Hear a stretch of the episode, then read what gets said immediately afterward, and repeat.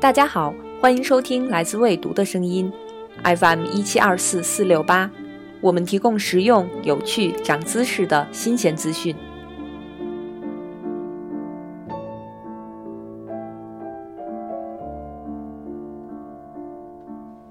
伦勃朗总是对缺乏自信的学生说：“拿起画笔开始画吧。如果画家已经表达了他想要说明的东西，他的画就完成了。”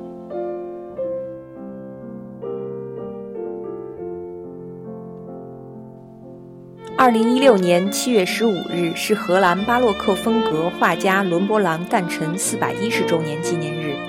他用自己起伏的命运，在艺术史上留下了空前绝后的一笔。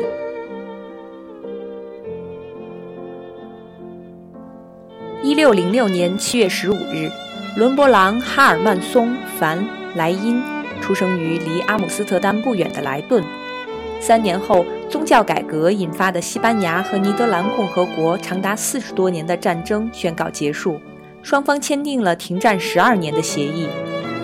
尼德兰共和国连同年幼的伦勃朗一起，迎来了他们的黄金时代。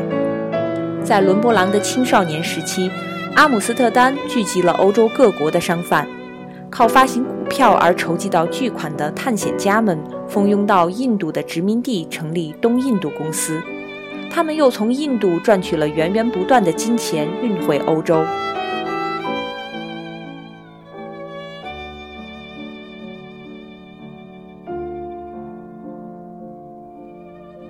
在这个普遍信奉新教的、越来越富裕的共和国里，对艺术品的欣赏和使用成为腰缠万贯的巨商和生活富足的中产阶级们的普遍需求。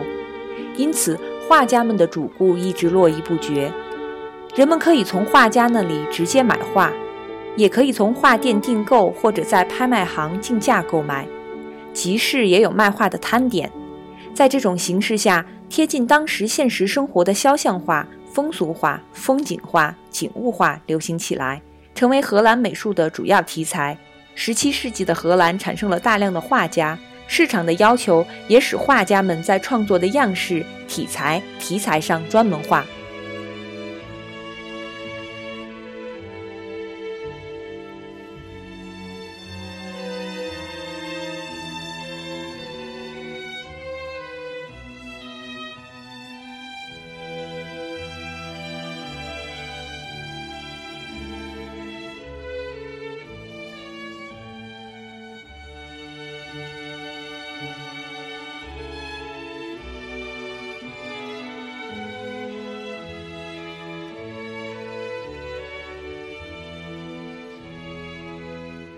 伦勃朗十四岁进入莱顿大学学习法律，但很快发现自己并不适合做一名律师，于是退学改学绘画。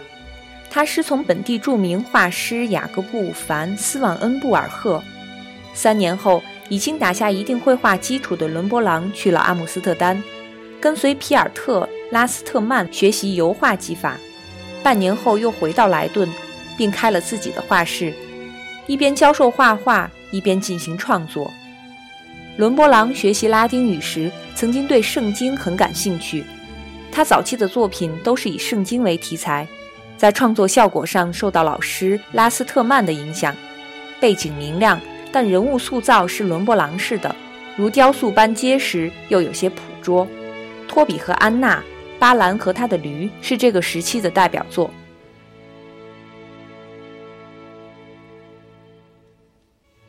一六八二年后，伦勃朗开始对光线的运用产生灵感。另一位绘画巨庆卡拉瓦乔的明暗对照法给了他很深的影响。此后，伦勃朗作品画面的明暗对比开始变得强烈起来，这也成了伦勃朗最具特色的绘画原则。此后，伦勃朗的才能终于被普遍的承认了。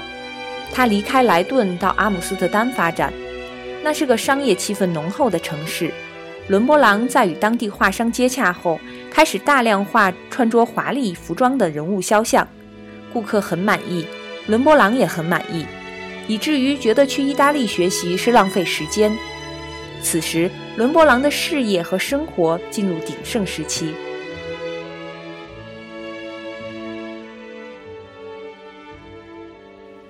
一六三二年，阿姆斯特丹工会和慈善机构要装饰他们的会议厅，伦勃朗应邀创作了杜尔博士的解剖课。在这张油画中，卡拉瓦乔式的光影效果被运用得炉火纯青。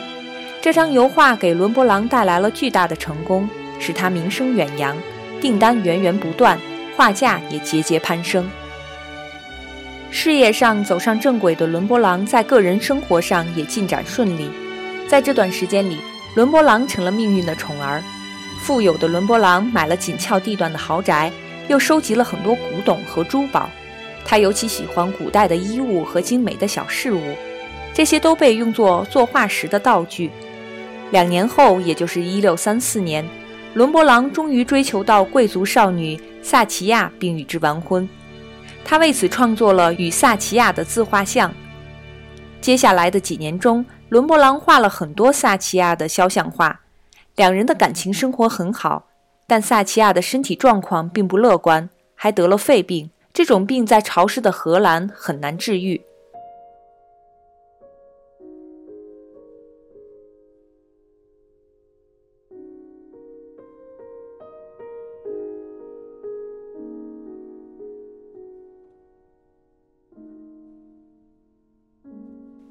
一六三二年到一六四二年，伦勃朗享受了十年顺利富足的生活，但从一六四二年开始。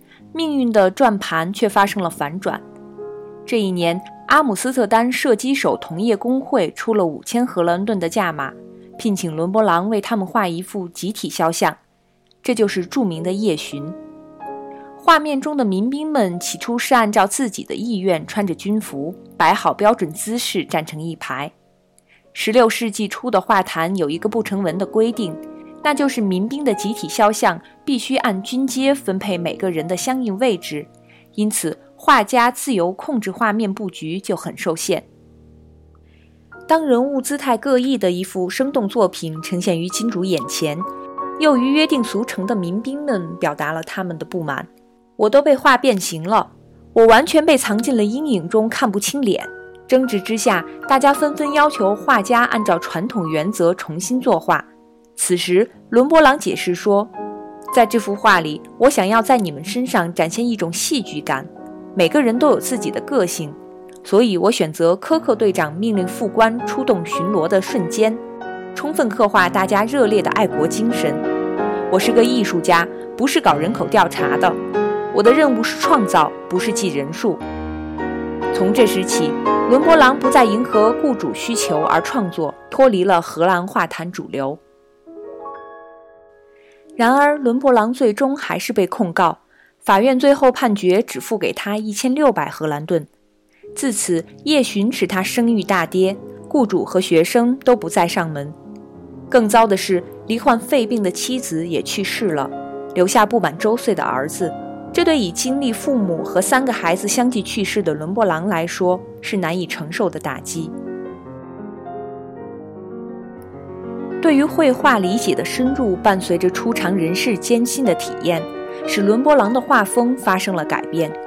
伦勃朗逐渐放弃了细腻平滑的画面效果，开始用较厚的颜色塑造对象，再用透明色加以罩染，使得粘稠的油画颜料产生出独特的材料美。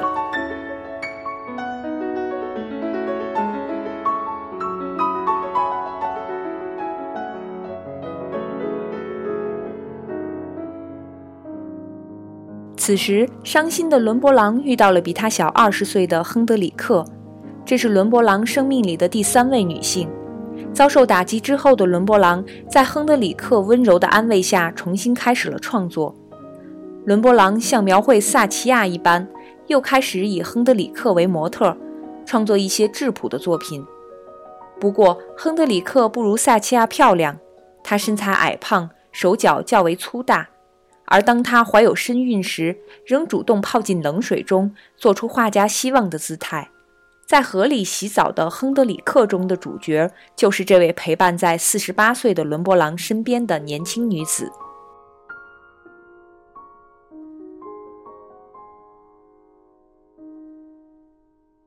贫困潦倒的伦勃朗开始更多的关注自己的内心世界和现实世界中的人。屠夫、厨娘、乞丐、瘸子、盲人等，经常出现在他的速写中。在宗教题材的作品中，伦勃朗也融入了世俗家庭生活的细节，把圣人安排在朴素的荷兰家庭，并且这些圣人们都不再是唯美或理想的传统形象，他们是具体的、有血有肉的底层民众。伦勃朗在宗教题材中注入了父爱、怜悯、宽恕的情感，也寄予了自己对艺术的坚定信念。在伦勃朗创作的后期，他经常找不到模特，因此不得不画他的儿子、女儿、好友和自己。强烈的写实主义风格赋予了画面中人物真实可爱的情感色彩。他一生画了九十多幅自画像，在这些自画像里，他是风月场上的浪子，是身着戎装的武士，是文艺复兴时期的廷臣，是朴实的农夫或东方的圣徒。伦勃朗刻画了不同姿势和身份的自己。直到并不如意的生活在他脸上留下深刻的印记。两个世纪后，梵高说：“如果能够让我在伦勃朗这些画像面前待两个星期，即使没有面包，我也愿意。”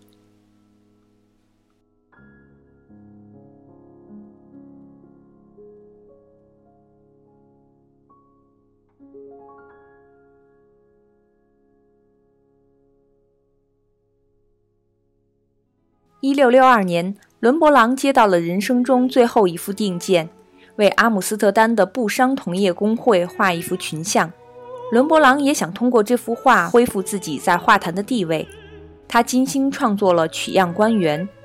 这次画中的人物被塑造的自信而有神采，但遗憾的是，这幅作品依然没有受到布商们的青睐。他们认为画中的自己太一般了，而且姿势也不够端正。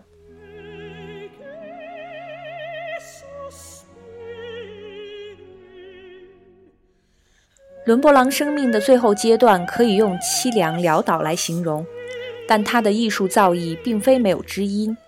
八十岁的哈尔斯曾托朋友把自己的奇异发现告诉伦勃朗：贫穷是任何一个画家都可能遭遇的最好的事情，因为你穷了，你就买不起年轻时你父亲出钱买的那种昂贵颜料，你必须仅仅用两缸或三缸的颜料。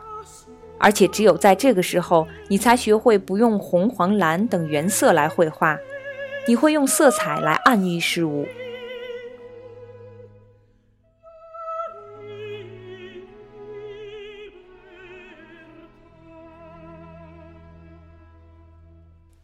英国《卫报》艺术评论人乔纳森·琼斯将伦勃朗的人生悲剧与莎士比亚的《李尔王》相比。这辉煌壮丽的展览呈现了真实的晚年伦勃朗，一个走投无路的人。这是一段令人震惊的急转直下的生命历程。通过呈现他坠落的悲剧，我们看到其最终的凯旋。伦勃朗一生留下六百多幅油画，三百五十多幅石刻版画，一千五百多幅素描。像其他各个时代和各个领域的艺术家一样，对绘画的热爱及长年累月形成的个人风格。像地形一样固定下来，使他无法向世俗趣味妥协。艺术是一种天赋，却也是一种囚禁。它带给画家短暂的辉煌和幸福，更给了他绵延一生的孤独。也许正是这种痛苦的人生，才将难熬的时间压缩成了恒久的色彩和线条。